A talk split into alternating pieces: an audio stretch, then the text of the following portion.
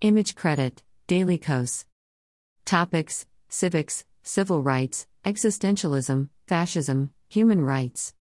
In the South, you'll see some lummox proudly spewing black smoke from the back of his pickup truck. It invariably is always his slashy slash him, tricked out with dual black smokestack pipes to own the libs, spew smoke in the air, and cause environmental bleeding heart tears over caring about climate change.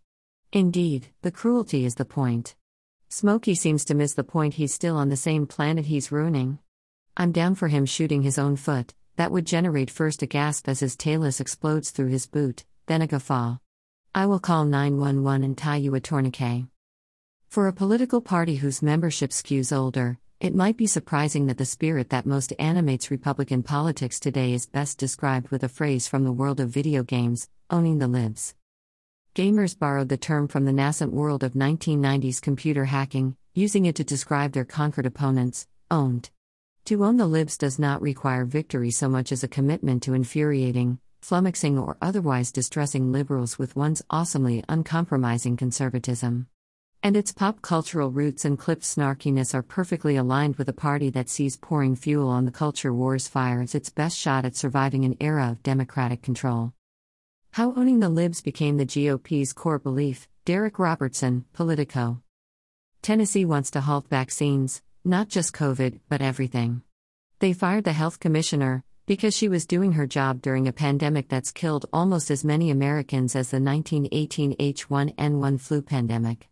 Florida Governor Death Sandys is selling merch Don't Fauci My Florida after a beachside condo imploded from decaying. Say it with me now. Infrastructure, and he's second in US COVID numbers for the Delta variant.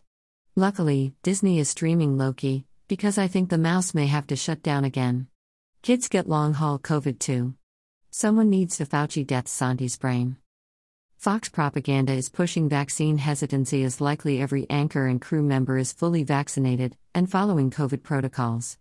Meanwhile, they are purposely sowing doubts about the efficacy of a vaccine people are fighting in the streets for overseas. This, of course, follows a Russian disinformation campaign that every opinion pundit at the Ministry of Pravda on New York's Avenue of the Americas seems to be parroting. America's newsroom has a Russian accent. The conclusion of the Kerner Commission was we were two Americas, one black, one white, separate and unequal.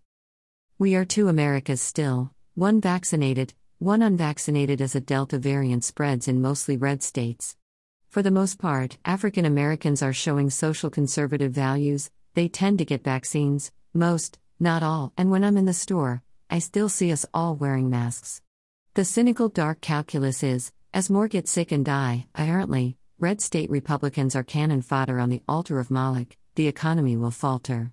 The party in power always gets the blame, for good or ill.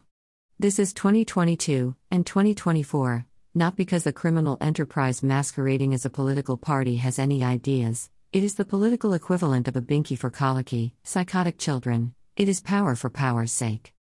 The presidency of George W. Bush may have been the high point of the modern Christian right's influence in America. White evangelicals were the largest religious faction in the country. They had a president who claimed to be one of their own, he had a testimony, talked in evangelical terms, said Robert P. Jones, chief executive of the Public Religion Research Institute and author of the 2016 book The End of White Christian America. Back then, much of the public sided with the religious right on the key culture war issue of gay marriage. In 2004, if you had said, We are the majority, we oppose gay rights, we oppose marriage equality, and the majority of Americans is with us, that would have been true, Jones told me. Youthful megachurches were thriving, it was common for conservatives to gloat that they were going to outbreed the left. But the evangelicals who thought they were about to take over America were destined for disappointment. On Thursday, PRRI released startling new polling data showing just how much ground the religious right has lost. PRRI's 2020 Census of American Religion, based on a survey of nearly half a million people, shows a precipitous decline in the share of the population identifying as white evangelical, from 23% in 2006 to 14.5% last year. As a category, white evangelicals isn't a perfect proxy for the religious right, but the overlap is substantial. In 2020, as in every year since 2013, the largest religious group in the United States was the religiously unaffiliated. In addition to shrinking as a share of the population, White evangelicals were also the oldest religious group in the United States, with a median age of 56.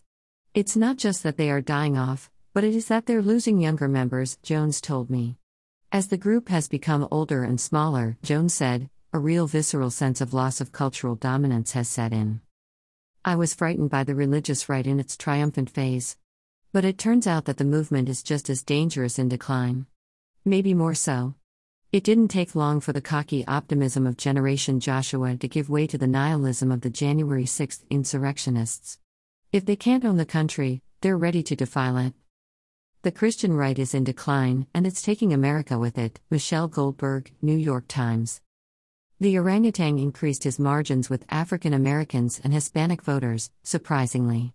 Members of my family voted, insanely, in 2016 and 2020 for him. I don't tend to support racists who deny rental property to blacks in New York, say the exonerated five should still be in jail after DNA evidence, and a confession acquitted them, and over two dozen women accusing him of inappropriate behavior and sexual assault are all lying. I'll give you a mulligan for 2016. You believe the public fiction by reality TV he was a business genius, he isn't even, as evidence shows, a stable genius. It was for family values, so that might mean you're bizarrely against abortion and same sex marriage.